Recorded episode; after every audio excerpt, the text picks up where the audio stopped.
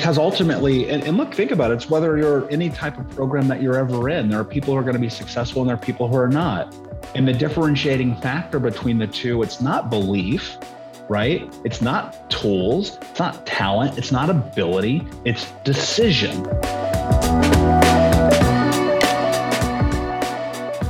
Welcome to the Leadership Junkies podcast brought to you by Cardivera the leadership development ecosystem that helps you grow your people, grow your business, and grow your life. We're also excited to now be a part of the Evergreen Podcast Network. Today, we have an interesting guest. Michael Unbroken is with us, and certainly he has lived a life.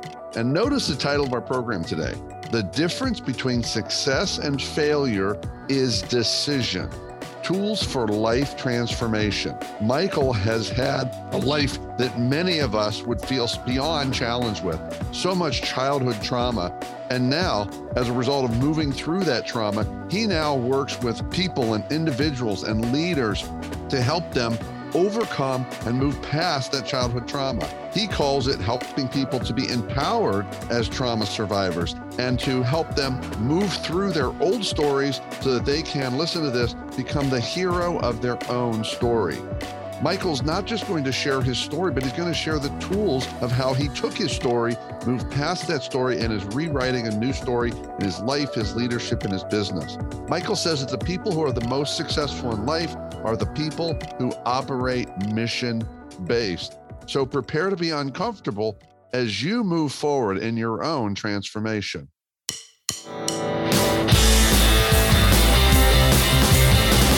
Welcome to the Leadership Junkies podcast, where we explore leadership, business, and personal growth to help you grow your business and live a richer life.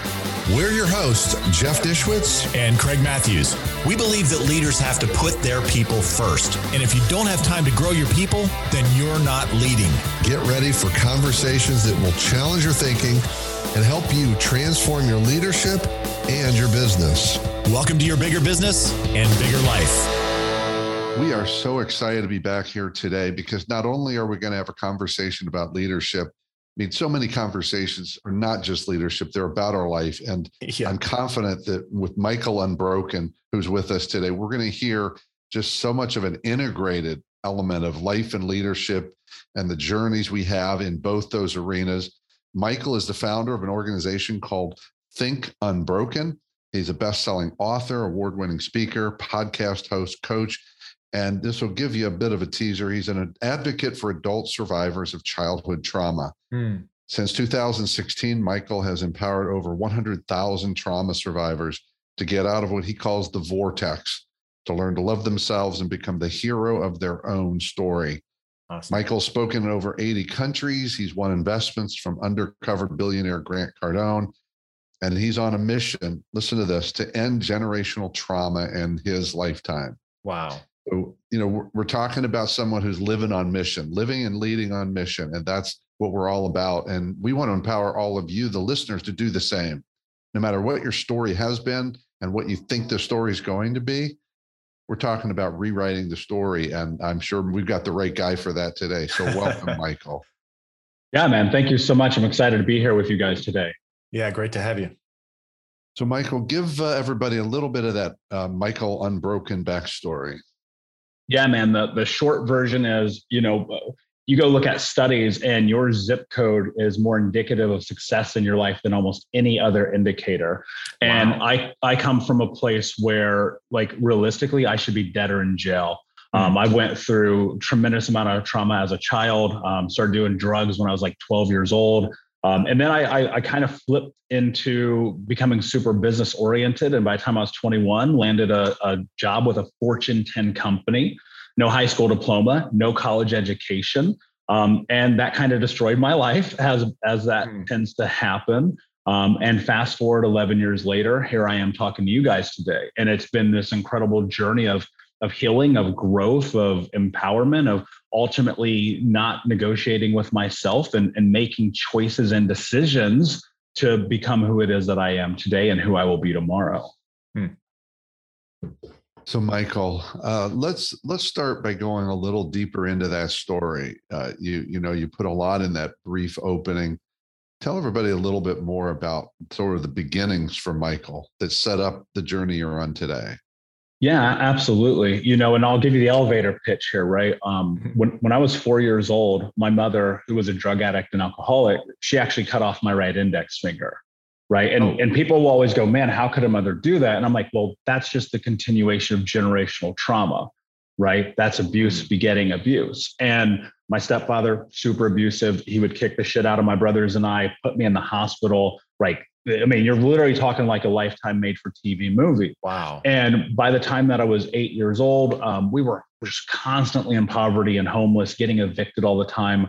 I lived with 30, three zero different families between the time I was eight and 12, just getting wow. bounced around as my mom was in and out of rehab. My stepdad was doing whatever. And when I was 12 years old, my grandmother adopted me. And you think that'd be a godsend, but you know, I'm biracial, I'm black and white. My grandma was an old racist white lady from a town in Tennessee you never heard of. Right. So insert identity crisis. And I coped wow. with that by at 12 years old, I started doing drugs you know, I was smoking weed, I was popping pills, you know, Oxycontin hmm. was a thing, and my friends were getting into that. And I was around that scene. And by the time that I was 13, I got drunk for the first time. 15, I got expelled from school for selling drugs. And I was out stealing cars, running with guns, breaking into houses, like all those things. Like part of it was it's my environment. And the other part of it is I just wanted to be with my friends. I wanted brotherhood. I wanted companionship. I wanted those things. And luckily, I got put into a last chance program, but I still did not graduate high school on time. And I found myself like literally being so embarrassed, being the laughing stock. It was almost impossible not to graduate from my high school. They just hand out diplomas, right? All you got to do is show up. My senior year, I missed 91 days of school. Wow. Right. And and I found myself in this position. I finally get this diploma. They hand it to me. They're like, good luck, dude. And uh, I was like, what is the solution for poverty? What is the solution for abuse? What is the solution for all of these things? I was like, it's money. It's got to be. And so I made a declaration myself. I said, by the time I'm 21, I want to make $100,000 a year legally. And the legal part was super important because I got I got family in prison for life. I've been in handcuffs. My three childhood best friends as of today have been murdered because of drugs, because of the wow. same thing I was involved in. And so I said, what do I have to do to get there? And the first thing is I got a job working at a fast food restaurant as a general manager in training. At 18 and a half years old, I had 52 people under me, right? I was wow. learning skills because skills have utility.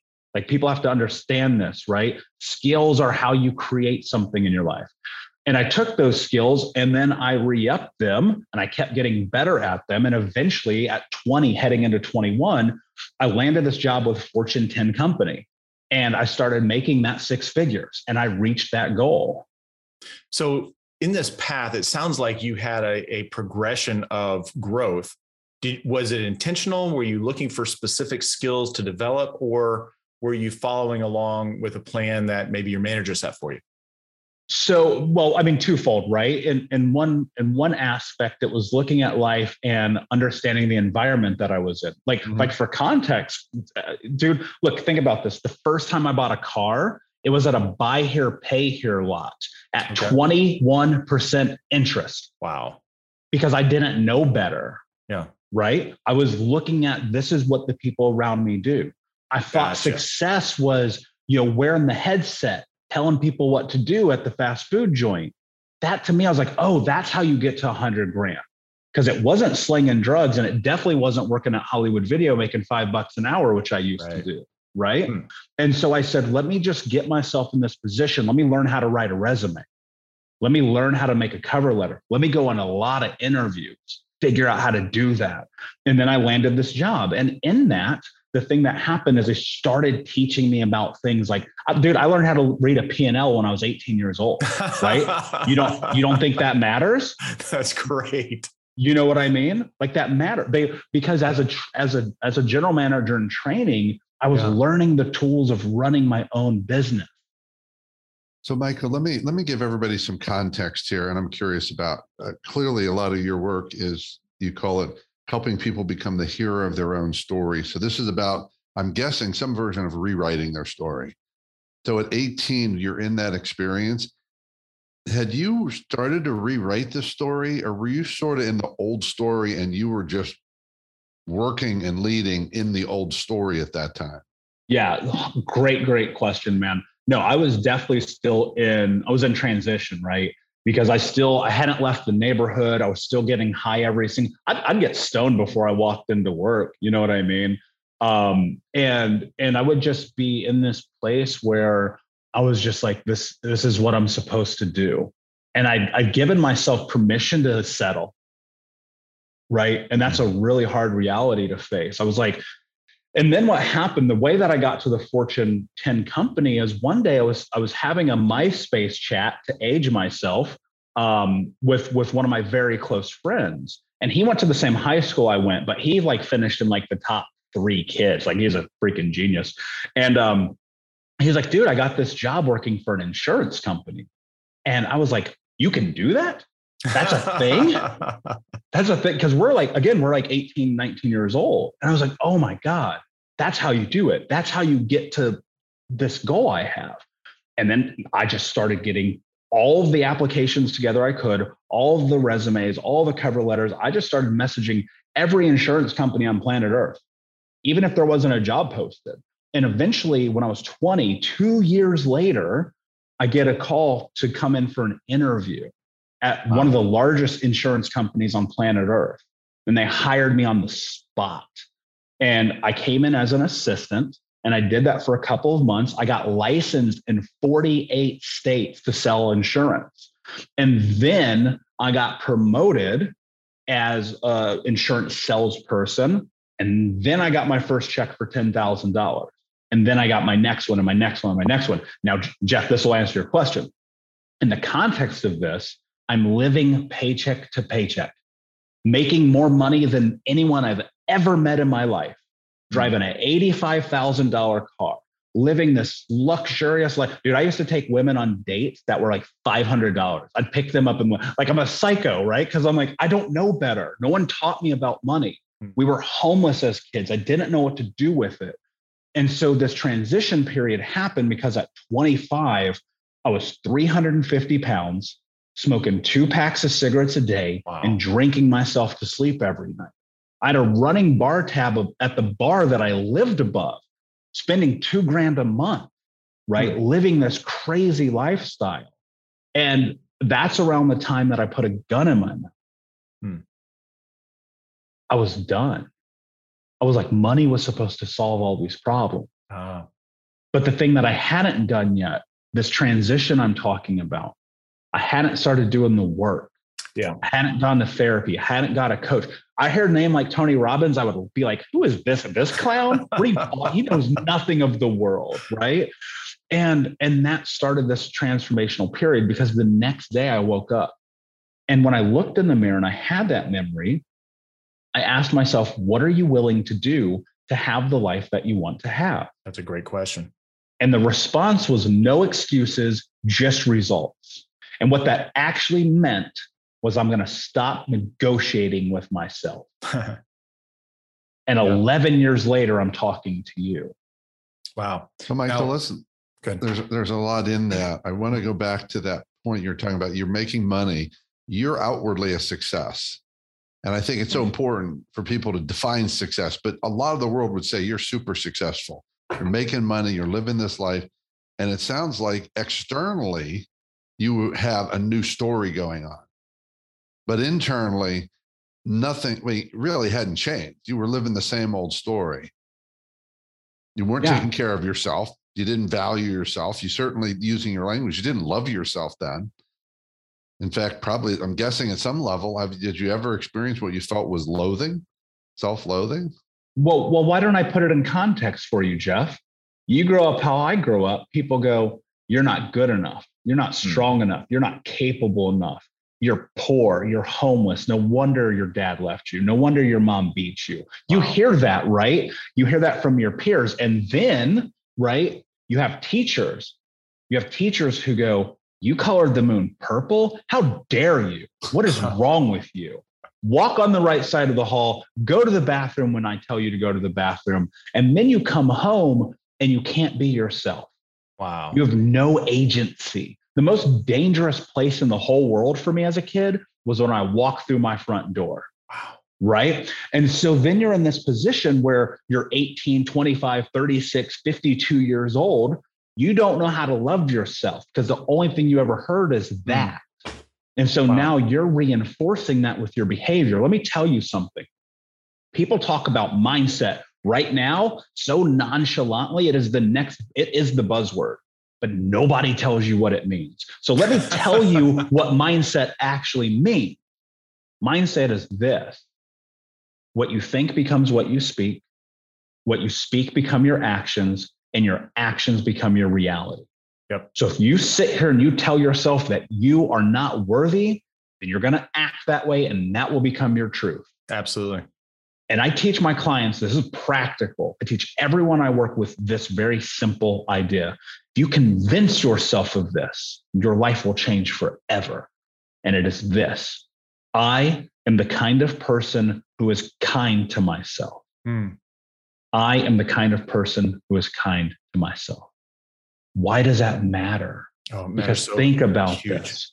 When you change your mindset to allow a space of kindness, you will think that you are capable of acting in a way that creates a reality around that. Absolutely. And that means you push yourself and you get uncomfortable and you ask hard questions and you demand more. And that is what happened, Jeff. That is like if I could bottle up what it takes to create massive change in your life, it is what I just told you. But people are terrified of that because the moment you start to step into that narrative, you have to let go.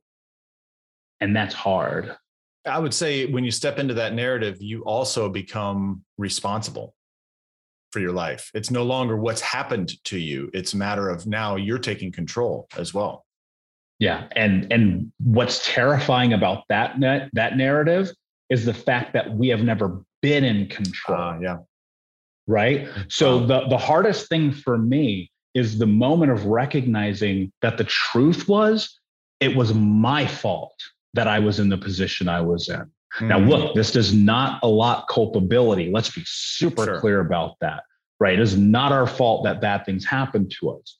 But in order to get to where you want to go, you have to know how you got to where you are. Yeah. And so when you understand how you got to where you are, i.e., all of these experiences creating the sum total of who I am today, then guess what, Craig? You're out of excuses. Mm-hmm. Right. Right. But the fear lies in this. Think about it. This is actually an autonomic response. It is an autonomic response. It is a defensive mechanism for safety to not show up for yourself. Hmm. Why? Because every time you have, there has been pain, there has been ramifications, there has been judgment and shame and guilt. And because of that, we learn to turn ourselves off. Why? Because every time we move into the idea of trusting our intuition and who we are, mm. we suffer. It's the same analogy. How many times are you going to put your hand on the stove before you stop putting your hand on the stove? Yeah. Except it's external because other people have put, planted that in you. And it's like the moment you step into the freedom of being who you are, it's skydiving, right? It really is. It's terrifying until you realize that you're in control of the parachute. Yeah. But Michael, it sounds like if we go back to that uh, manager at that fast food restaurant. I mean, I'm sensing that that lesson she taught you today is a lot of what you're just talking about. There, there was a moment before that that's actually more important. When I was 18, getting ready to graduate, or not graduate, I should say, my my girlfriend called me. I was at home. It was like three in the afternoon. I was stoned, playing video games. And uh, and she calls me. She goes, "Your name's not on the graduation list." I was pissed, dude. I was so mad, but I knew why.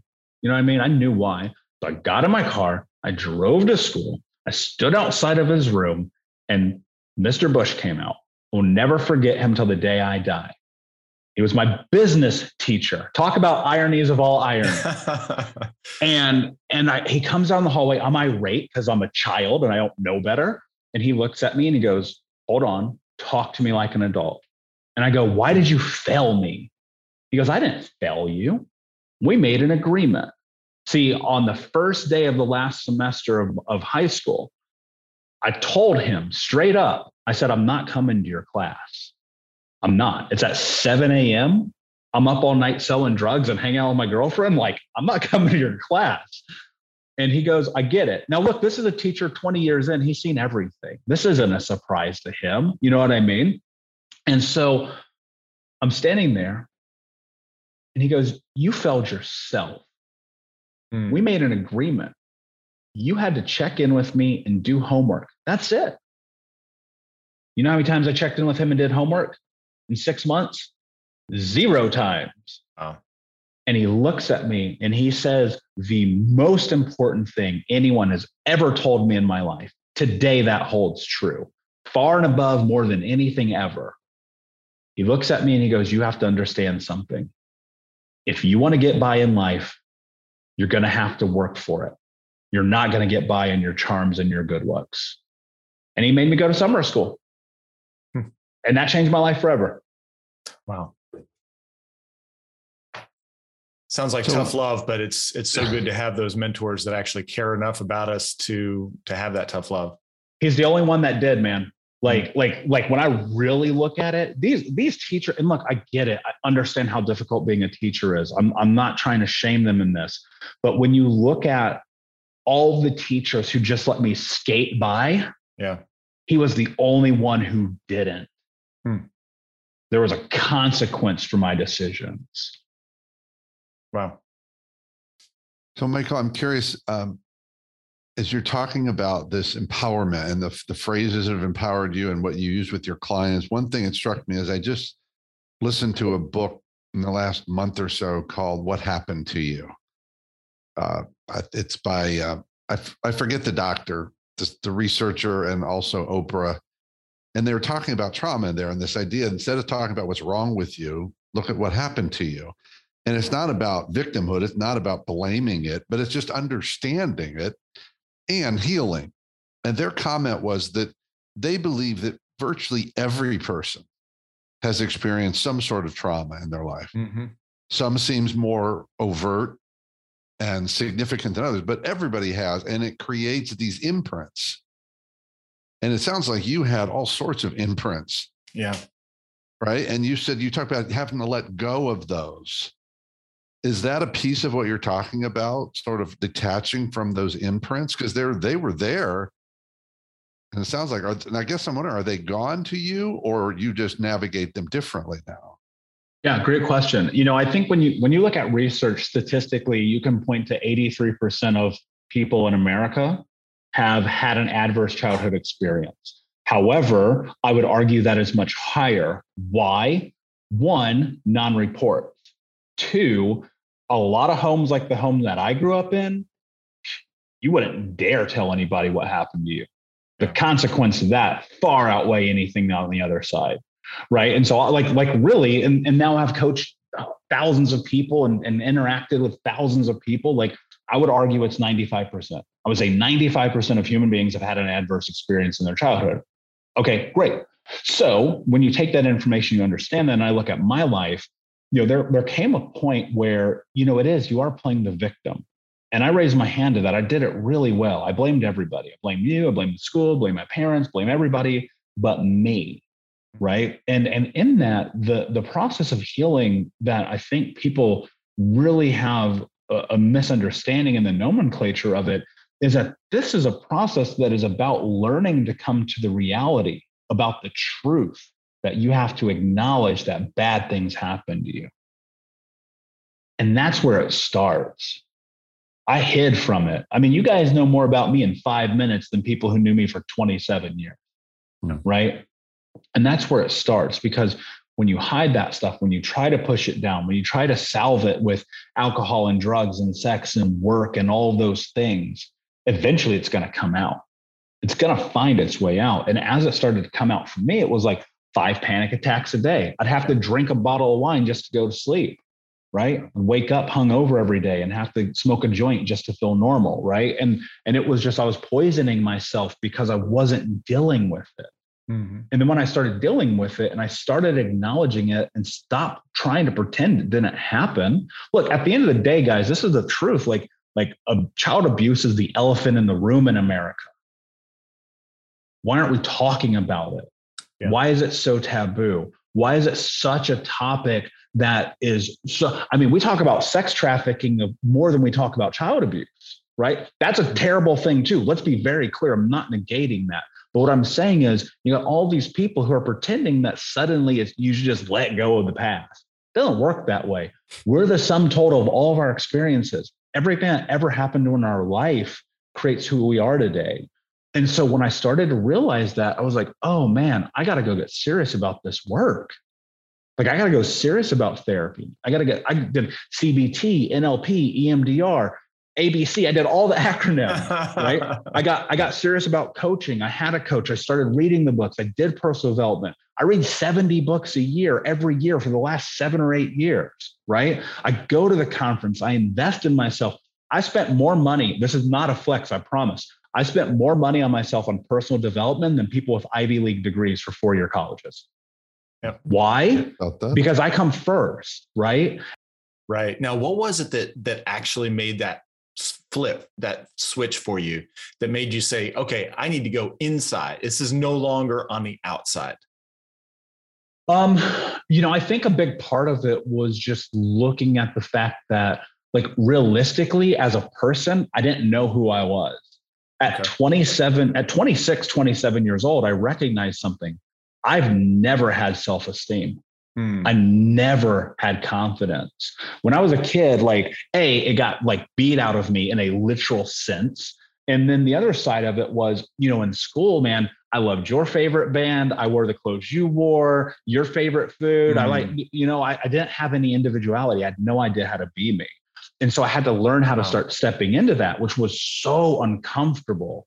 And so I had to start asking myself, like, like, what is like, and not to be crass in this, but seriously, like, what does Michael want? What do I want? What do I need? What do I need to give myself? What do I need to give myself that no one else can give me? And it was a process of getting uncomfortable in that. Can I be single and celibate? Can I not drink? Can I not get high? Can I go to the gym? Can I stop smoking cigarettes? Can I be the person who's kind to myself? Right. And, and that was the process. Like it was just this uh, people, like it wasn't even a reinvention, it was a creation. I created me. the the the Michael sitting here today with you is a realization of the idea of the person I thought I could be. Yeah. And the person that I'm going to be in 37 years will be online with that. But it started, look, I'll give somebody somebody listening right now who needs this something very practical. It all started with my value system. It really truly did because did here's clarify the thing. them? I did. And this is what happened. I was listening to a podcast before podcasts were a thing. Like this is early, early on. I mean, we're talking about 2011, right? Yeah. Podcasts were just popping off. And uh, and somebody, I can't remember who, I'll, I'll, never remember. I've tried. Maybe I will. Who knows? Um, and he was talking about values. I'd never heard this word before. I was like, what are values? He's like, you got to identify what you stand for. And I was like, I, I don't know. And it just I just started messing with all these different words and I, I went on dictionary.com and I just started writing down words and their definitions and seeing if they somehow like matched with me. And today my my my values are leadership, honesty, kindness, self-actualization, and no excuses. Mm. And that's who I am. That's what I stand by. Like I, I'm just going to keep it real at all times and, and move towards being the person that I want to be. Let's take a quick break and hear from our sponsors. I've been a Beta Gamma Sigma member for the last 20 years. If you're looking to hire, the right candidate is closer than you think. Beta Gamma Sigma is the International Business Honor Society, exclusively for students at the top of their class in the top 5% of business schools in the world. BGS members are academic achievers, skilled leaders, and experienced problem solvers, and their skills and experience extend beyond the classroom. They hold chapter leadership positions, attend global business summits, complete ethics trainings, and engage in world class internships with top corporations. When you hire a Beta Gamma Sigma member, you are truly hiring the best in business. For more information, email bgshonors at betagammasigma.org to learn more about how to hire BGS members. My name is Cindy Burnett, and each week I interview at least two traditionally published authors on my podcast, Thoughts from a Page. We talk spoiler free about their books, so you can listen whether you have read the book or not. And then we delve into things that you most likely won't hear about anywhere else the importance of the cover design, why they included various aspects of the story, personal details about both the books and the authors' lives, and so much more. You can find the podcast on every major platform and learn more about it on my website, thoughtsfromapage.com. Thanks so much for checking it out. Don't you know that you're a grown up? I'm a grown up. Me too. Yep, me too. But you know, these days being a grown up can really suck. Luckily, we're grown ups who grew up in the coolest generation. We had video arcades and also some of the best TV and movies ever made. We lived the origin of awesome consumer electronics. The list goes on and on. Yep, Generation X. Exactly. And we're Gen X grown up. Every week, the Gen X Grown Up podcast explores media, tech, toys, games, and more from both yesterday and today. Through the eyes of Generation Xers who absolutely love that stuff. You can find us on iTunes or wherever you get your podcasts. Or find us on our website, genxgrownup.com. All right, you think that was good enough? I, I hope so, man. I'm tired. who listens to a promo on a podcast and then goes and listens to a different podcast? Right. I, I, I've never done it. no. Right. Welcome back. So, Michael, I want to go back to something you said. You talked about some version. The way I heard it was people need to own that, own that past, own that old story to move forward. And I mean, I've interacted a lot in my life with people. I mean, you and I are on the same page. It, there's, I know there's a story in me and in everybody that says somehow I'm not good enough. But so many people say, well, no, that's not true for me. And to me, as long as I'm saying that, I'm not going to move past it because I'm telling myself it's not true, but it's driving me. So I'm curious in your work, number one, how do you help people own it? Or is it just like throw a switch? And second of all, if they do own it, how do they get past the resistance to owning it? Because they don't want to own it. Because if I own it, I have to do the work. Yeah. If I don't own it, I can stay a victim. Totally. Yeah. So make a decision. You know what I mean? Make a decision. Here, here's how it starts, right? And, and I, I want to preface that with this I don't help people. I've never helped anyone in my life. I just simply have a roadmap. You got to drive the car. That's it. But that conversation starts very simply with this. And anytime someone gets into my program, into my coaching, into anything that I do, it starts with this. And this is like a baseball bat to the face. I go, You're not a child anymore. And that's a hard thing for people to understand. Yeah. Right. It really is. When you reconcile that, it's like mind blowing. That was my experience too. I was sitting one day, I was driving my car. I was just, I left Indiana. I was like in the middle of nowhere, like Utah or Kansas or something. Right. And uh, I was like, I'm not a kid anymore. I'm in control. And that's where the freedom starts because when you start to reconcile that and you sit in that and you go, wait a second, no, no, no, no, I'm not a kid anymore. Maybe that environment doesn't have to impact me the way that it does. Then suddenly you become in this position of, I, I dare call it power, right? Because you're measuring your life around you now. And the way that you get into that place where you don't want it, you're like, I don't want to go to what's next Mm. you can't be helped. You can't change. You can't right. do anything different. I can't. I mean, it's the old adage, lead a horse to water, right? I mean, I, I got I got people who within six months their lives are so incredibly different. And I got people who in six years their lives are never different. Yeah. Right. Because ultimately, and, and look, think about it, it's whether you're any type of program that you're ever in. There are people who are going to be successful and there are people who are not. Sure. And the differentiating factor between the two, it's not belief, right? It's not tools, it's not talent, it's not ability, it's decision. The difference between success and failure is decision. It's also the level of uncomfortableness. Well, that, that's layered in decision, right? Because yeah. the, the you know what's on the other side of the cliff. Are you yeah. going to jump or not? Right. And and I think so frequently, like you got to jump you got to be willing to say, screw it, man. Like if I fail, so be it. But the fear of failure keeps people so intertwined in the narrative of not being good enough because they're measuring themselves against perfection, right? They're thinking, like, why bother? If I'm not already at 100%, why should I do it? See, everybody's worried about the marathon. They're always about mile 26. I'm, I'm about putting on your damn shoes and going outside. Yeah. Right. You want to create massive change in your life. You got to build momentum against action based on decisions. That's how you do this work. You make decisions. You've heard me say decide like 12 times today. Make a decision.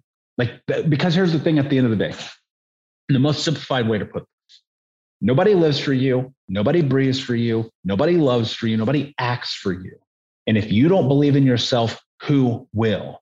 But ultimately, the only way you create belief in yourself is you have to prove to yourself that you're capable of trying. Hmm. And that's where people get caught up because they're worried about failing. And I'm only worried about putting my shoes on. Yep. Great place to start. So, so Michael, you know, we have we have a lot we have a lot of guests who talk about mindset. So mindset, and we are we're believers in mindset, and so there's so many different ways to look at that. And um, you talked about decision, and one of the questions I asked most the guests about this are: Are people typically making a decision to move away from pain? Are they making a decision to move towards something they want? And do you think it matters? Or is it just a matter of make the decision and take action? I, I- I think about it like this. Actually, I love that question.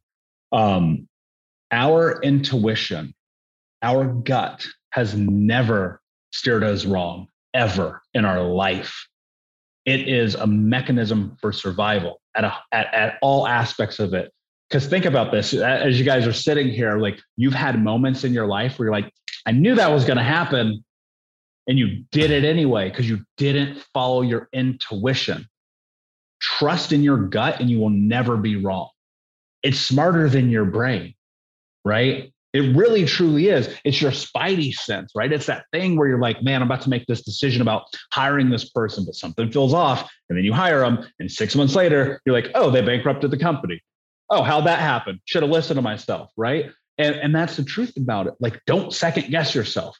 But in that, and here's a catalyst to this, or a caveat to this, I should say, in trusting yourself, you got to stop asking people's opinions. Mm. Yeah. You got to stop letting people up in your business. Because guess what? If they ain't never done it before, how are they going to help you? Your mom ain't never built a $25 million business. Why are you asking her about payroll? and so when you're stepping into that place, are you needing to learn to listen to your gut? Or is there a process there? Or just do you find that everybody knows what it is? Yeah, no, no, that's a great question. No, I, I think the process is the willingness to just do it to the point that it becomes um, a natural thing as a part of your life. You, You know, I- I, I'm sorry. I, I never trusted my gut. I was terrified of it. This comes back to what I was saying earlier when I was like, I can't be me because it's terrifying. So learning how to trust my gut became this process of of just putting my toe in the water. Like maybe I don't want to go to the restaurant you want to go to. That's a big deal. Yeah. Like people don't understand that. Like that's huge. Saying no. Here- here's how I live my life. Let, let me give you some real context. You want to change your life forever? Get to the point where you can do what I'm about to say. And the only way you get to this point is you trust yourself. I only do what I want to do, and I never do what I don't want to do. That doesn't mean I don't do the tedious stuff. That doesn't mean I don't do the minutia. That doesn't mean I don't have to do the things that I'm like, oh, I've done this 9,000 times. Because you do. But when you're operating through this scope where you're not bending to appease other people, the decision making process becomes much easier. Now, do you have to create space for that? Um, I, I would say oftentimes we fill ourselves, our environments, television, music, whatever it is, you know, constant pings from email, and we never have time to actually listen. So do we need to make space for that? Or is it just a, you know, one second check-in? I think it's multifaceted, right? Making space for it would be the simple answer. But the, the more complicated answer that Craig is this commit first and figure out the rest later. There you go. Love it. Right? You should always make space. My, my daily routine is my daily routine. I don't care where I am in the world. I don't care if I'm sick. I don't care what's happening in my life. I wake up, I drink water, I stretch, I meditate, I journal, I read for an hour. Then I go to the gym if it's a gym day. And if it's not, I go for a walk every single day, 365 days a year. And in that, it helps me create a framework. There's no phone. I don't even have email on my phone. I don't even have text notifications. If my house was on fire, I wouldn't even know, right? Because you can't call me. Nothing's going to happen. This thing is simply here for me to use it when I want to use it. It is my tool. I am not its tool mm. right and that applies my my team knows this too dude i got 35 people working for me across my three businesses i'm going to respond to you when i want to and that's built into my calendar between noon and one o'clock every single day all right see you there my i've never had a business fell in two hours right love i love that one so michael you, i want to go back to this trust, trust your gut thing i i agree with you people don't trust their gut. I've struggled with it. I think there's also challenges in understanding the difference between what my gut, what is my really my gut versus my head. Because you said earlier, people have this innate desire to protect themselves. Mm-hmm. And that's my head. My head protects me, not my gut. My head tells me things to try and protect me, which is based upon my old stories, my old patterns, my old imprints. And I think part of it, the trust piece for me was understanding the difference between this in my head talking or my gut. So, how much is that a factor? Has been a factor or is a factor in some of the work you do? I'm smiling because I love that question. I don't listen to my head. it's crazy up there, man. I don't listen. Wow. You know what I mean? Like I I use it to make informed choices and decisions. I use it to bring in input, but like when I'm on the like like when it's game time, I'm on the court. Like I use the, I use my head to go, okay, have I been in this situation before? Are there points of data and measurement for knowing the scenario? But ultimately, the gut, that instantaneous response of if I pass left, it's going to get picked. But if I drive straight for the bucket, knowing that that center every single time goes right, uh, the lane's going to be open. I'm going to bang right, and that's the thing. If you look at it right, it is it is a parlay. But where people get caught, Jeff, is this it's that back and forth where you're in your head and you keep weighing out the scenario. Mm. That's where you're stuck. Your brain, you need your brain. You're not going to work without it, right? But the thing is, like, can you get to this place where you're leveraging your brain only to help you bring input in a way that helps you know and reinforce the gut decision? Sounds like some serious training. well, it's it's repetitive, right? You know, how do you get to Carnegie Hall? Practice. right. Right. I think there sounds like there's also some t- there's some cues in here or some uh, cheats because one thing came to mind is I'm pretty I'm not pretty sure I'm absolutely certain that when I'm asking myself what if questions, I'm in my head because my head does my gut doesn't ask me questions. Yeah. My gut tells me things. So if I'm in that question mode, that's my head saying, oh, you got to watch out here. Watch out. That's not yeah. my gut. My gut doesn't say watch out, except my gut says don't do that. Yeah. Because that's the wrong path. It doesn't say watch out. It says don't do that. Hmm. Yeah. It's not like think about the words you're using, right? Maybe, kinda, sorta. Don't, don't use those words. If your brain is like, maybe if I do that, that will happen. no, if I do that, that will happen. Be binary right if you can if you can trans here let me give you something really practical here if you can step into this place in your life where you can use binary language with yourself that's actually how you reinforce those gut decisions hmm. right there there's no gray area in business right that's where people get caught up they're like hmm maybe if i do that don't maybe anything you can't you can't try you can't try to be successful in life you have to decide to be successful in life Wow. You can't try to be a leader. You have to, I cannot try to have a conversation with you. I have to have a conversation with you, right? We got to get out of this place where we're so caught up in that like weighing possibility thing. That's that's bullshit that's taught to you in school, right? Where they're like, don't think for yourself. Let us help you do it. be, be one of the cogs.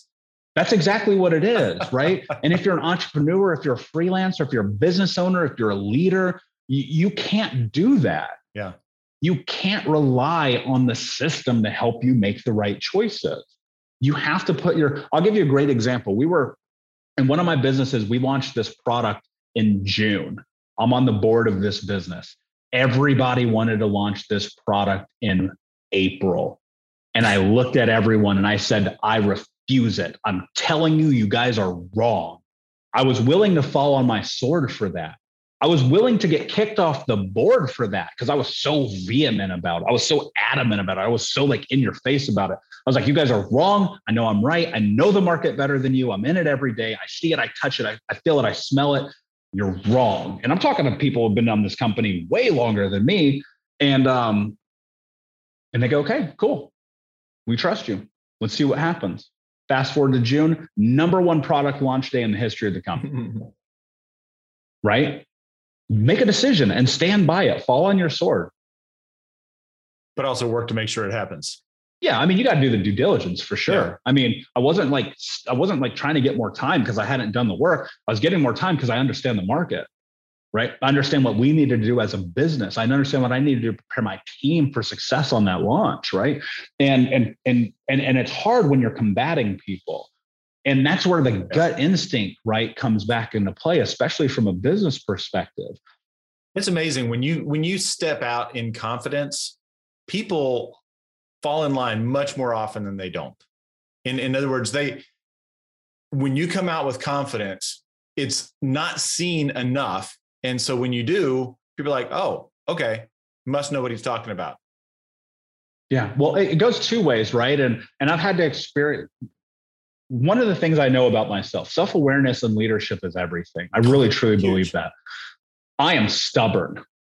like like my number my number one trait and my number one character flaw is stubbornness, period. And because I know that about myself, I always have to measure this.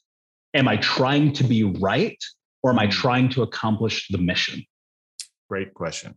Right. And so in this scenario specifically, my stubbornness was about accomplishing the mission, it wasn't about being right. Yeah. Right. And and I think whenever you try to be right, you're, you're going to fail if if your intentions are not about the goal, you're going to fail because you're letting your ego get in the way. It's the short-term play. Yeah, exactly. 100%. And so like having self-awareness, knowing who you are and then holding on to that because people, let me tell you this, I've had people in my life be like you're arrogant, you're cocky, you're always right. Because I go through this this thing in my life where I'm like, do I know my research? Have I done my due diligence? Do I understand all of the parameters and all the variables that I need to understand? And when I don't, I go and find them. Like straight up, you ask me a question right now, I don't know. I go, I don't know. I'll find out. Right. I remove the ego from it because that's nothing to do with me. Like think unbroken, this this mission, this movement, this drive, this company, that has nothing to do with me. In fact, I want to remove myself from it. I want to be obsolete. I want it to make no sense. I want it to be this thing where people be like, why does that company even exist? Childhood trauma doesn't happen. I can't do that if I'm worried about fulfilling myself every day. Dude, I'm tired right now. I don't want to be here, but I am anyway. Why? Mission. Right? Mission. So, Michael, is is, is that you got but you went to start talking about mission. Is that for you a key to knowing the difference between confidence and ego? Because when Craig was talking about confidence, I know this from my journey. I always presented as confident in my life, presented as confident, mm-hmm.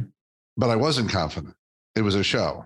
And when I started to get confident and I told people how lacking in confidence I were, was they were upset. They were like, don't tell me that because I wanted to be like you. I said, don't be like me because it was a show. So I could show confidence and it was a great sales job. But I wasn't. so so I could say someone is confident, but they're really arrogant is it about mission for you? Is that how you know you're not in your ego? Or is it your gut or a combination? You know, I, I think that this is my personal thought on it, obviously. you know, people will often attack ego and they'll be like, remove your ego. We are all self serving. Don't get it twisted. Don't lie to yourself. Like you think Mother Teresa didn't care about herself, you are out of your mind. But you know what I'm saying? Like it's crazy to me that people will say that. But but the thing that here's what I believe. I believe that ultimately the people who are the most successful in life, for whatever that means for them, I don't even mean monetary. I mean all of it. The people who are just like, I'm good. Those are the people who operate mission based. Hmm. Those are the people who are about bringing value to the lives of the people around them. Whether it's about being the best mom or the best softball coach or you know you go at the nursing home five times a week whatever that is when when those people it's fulfillment right? Like at the end of the day it's fulfillment. And and and the confidence to parlay there is like all that stuff serves you. It makes you feel good about yourself. Don't lie. We don't need to act like we're monks. And even monks they're self they're probably the most self-serving right? you know what I mean? And so I think like that that mashup of, of confidence and why people get it misconstrued with arrogance is because you're arrogant when you're trying to fill your cup. You're confident when you're trying to bring value to others. Hmm, great point. Yeah. I do have one last question for you. Did you change your name or did you come out with the name Michael Unbroken? Yeah, that's it. Nobody's ever asked me that before. Um, so my, I'm, I'm actually named after my father. Um, I'm the second in line, but I've never met him. And I was like, I don't want to be named after somebody I never met. So I changed my name. Okay. Very simple. Michael, one thing I want to touch on because we haven't used this word yet. I think you've been talking about it a lot without using the word. I know one thing that you're big on is this idea of vulnerability and leadership. What is that to you? And why is it important? Because it's one of the big topics of the day. Yeah. call for it with people are terrified by it. Yeah. Yeah. Well, you know, people are terrified by it because there's a lot on the line.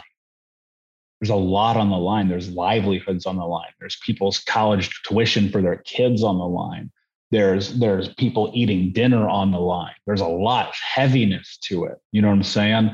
And and I think that there's levels of vulnerability. I think that you got to be cautious with it. There there's the aspect of like overkill where you're vomiting all of life's problems on your team and your employees and the board. That you can't do that.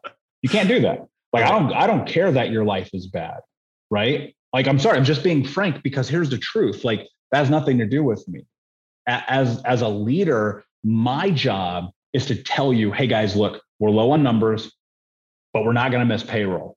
It's freaking me out, but let me tell you this: I'm going to work fucking 97 hours this week. We're going to figure it out, right? Vulnerability in that is, hey guys, COVID just happened. We got to let go of 70% of the team, but I'm going to work 120 hours and then make it the most successful year in the company's history right? Vulnerability is looking at it straight up and going, I don't know what to do right now but I'm going to get it done. I'm going to sacrifice first. I'm going to do whatever it takes to get there. I'm going to be willing to be the one in there before you and in after you, right? And and and and and I think the vulnerability side of it also it's it's not about all the bad stuff. Mm. How many leaders do you know who don't celebrate their team, who don't acknowledge milestones, who yeah. don't share the good things? right? When when you have a great example last week, one of in, in one of my businesses, one of our um, we had somebody reach out from our customer service and go, hey, um, this person who lives in another country, they got one of our products, but they accidentally ordered the wrong thing. They're dying of terminal cancer. We don't think she can even afford to have another one of the things sent to her. And I told my team, I said, send it to her. Let's take care of that person. Yeah. And then I celebrated my team in in our Slack chat, right? Because that's how we do things now. And I said, this person showed up and made initiative to make somebody's life different. That's why we do this, right? And so, you know, it's it's multifaceted. So Michael, there this is uh, man, I I feel like we could go on for a couple hours. Oh yeah. But there's so many nuggets in here uh, that we just be we'd be adding layer and layer of good stuff. Uh, we always want to wrap up and give our oppor- give our guests an opportunity to sh- to highlight or promote something that's going on for you or your business. What's that uh, highlight for you today, Michael? Yeah, I mean, everybody can get a free copy of my book. Just go to book.thinkunbroken.com. Uh, it's book.thinkunbroken.com. Um, I, I just, you know, I want everybody to have access to the information. But also, if you you don't have money, because look, I've been poor, I've been homeless. There's this thing called the library. They have it. it's free. Go get it. Stop making excuses. Mm. Love that. We were just talking about the library this week, actually. Man, I ain't paying for these 70 books a year. I promise you that I'm not. Like, I go to the. Why would I do that? What am I going to do with books? I got to read them, right? so, Michael, what's the what's the best way for people to connect with you? Yeah, yo, I'm everywhere at Michael Unbroken on all the social medias. Michael Unbroken, Facebook, TikTok, Twitter, MySpace, all of them. Um, but but honestly, the Think Unbroken podcast, like that, that's where I put a ton of effort and energy. That that's my my baby. I, I love it. So that's Think Unbroken podcast. Awesome. Well, Michael, we always wrap up with a couple of our questions. And the, the first one I want to ask you is tell us about that leadership model for you. Who was that and, and why were they such a great model for you? Yeah, you, you know, here's the thing. My the people who are leadership models in my life, I also view as my my peers, right? It's the people in the pages of the books I read, the conferences I go to, the conversations like this um, you know, I, I'm super fortunate, man. Like if I look at the people in my life, like in direct connection, I get to work with people in literal sense, like Tom Bilyeu. I get to work with Gary Vaynerchuk. I've been able to work with Grant Cardone. Like that's for real. That's real. But but 10 years ago, 10 years ago, it was late fees at the library. Like it really was right? Leadership, leaders in my life are the people who've already lived it and done it. Why do I have to learn this on my own? You you put 20 years of knowledge into six hours of reading, right? And and I think that people misconstrue access. It's right there. It's right there. I think that's a, that's such a great point, Michael. And I want to highlight this because one experiences I've had myself and other friends have had is and I'll, and I'll make this as brief as I can. I'm one of my best friends back in Cleveland, Ohio, part of a leadership organization, and they had one of the top leaders in the city came as a guest one day and talked to them. And this leader said to the entire group of like 100 people, Here's my cell number. Call me. I'm happy to have a conversation with every one of you. And just answer, and just be there and answer questions. Not one person called him. Mm-hmm. And this person reached out and said, Hey, did anybody call you? I didn't hear from anybody. He said, That's so disappointing to me. Because I was genuine. I said I'm here. And I think unfortunately, to your I think to your point, people even put in front of them and they're not grabbing it. It's right there. Yeah. For the last 15 years, I've been coaching, guiding uh, entrepreneurs, students in the executive MBA program. Maybe have had two or three reach out in 15 years. It's crazy. Yeah. Look, I'll, I'll tell you this how many people do you know got money from Grant Cardone? I'm one of them. How do, how do you get money from a guy who is the best salesman on planet Earth? You sell him. I sold Grant Cardone. Grant Cardone gave me $10,000 to invest in Think Unbroken. Do you know how I did that? I asked somebody for help. Do you know who I asked? I asked the person before me that Grant gave ten thousand dollars to. Get out of your own way. Yes. Stop being an idiot. You know what an idiot is? A person who lacks information. Get out of your own way. Stop being so self-serving and go ask for help. Yeah. I love that, Michael. And uh, we're going to wrap up with one of our favorite questions. Tell us about that movie, that character, that scene that speaks to you about leadership. Yeah, you know what's funny is this. This may be very different than what you normally hear.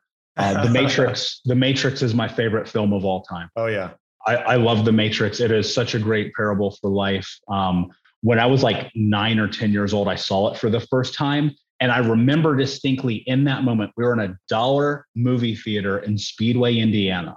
and we were poor. You had to go to the dollar theater. Matrix been out for probably like five years at that point, right? And uh, and I'm watching it, and I was like, wait a second, this is real life. I'm actually in the matrix right now. and I convinced myself that to be true. And there's a scene in it where Neo is walking in to see the Oracle for the first time. Yeah. And there's a little boy on the ground and he's sitting in front of the spoon, and the spoon is bending. And Neo is perplexed. And the little boy looks at him. He goes, Don't try to bend the spoon. That is impossible. Instead, only try to remember there is no spoon. Such a good movie. Wow. Well, thank you for that, Michael. Thank you for being here, sharing your wisdom, but even so much more important than that, thank you for the work you do in the world yes. because you're creating ripples. I know you know that, but you want to want you to hear that from us. Thank you for the ripples you create of change. Yep. Well, thank you for being a part of the mission because without you guys, I'd have less voices and less ears to hear this story. So thank you. If you enjoyed this episode, please go to your favorite podcasting app, rate us, give us some comments, share some love. It helps us to get our message out to more people. Thank you so much.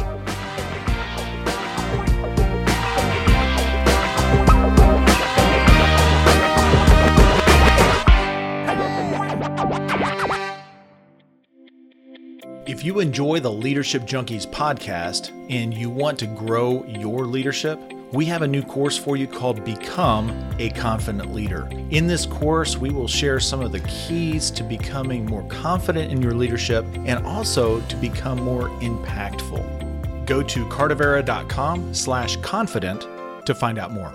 See you on the inside. Hi, my name is Sarah, and I want to tell you about my podcast called can I offer you some feedback? I'm a business consultant and executive coach with over 20 years' experience in change management, leadership development, and naturally providing feedback to high performers. My podcast is for those of you who have a complicated relationship with feedback, whether giving, receiving, avoiding, or seeking. Feedback is essential for our development. In each episode, you'll hear from real people across industries with their ideas, perspectives, and best practices on feedback.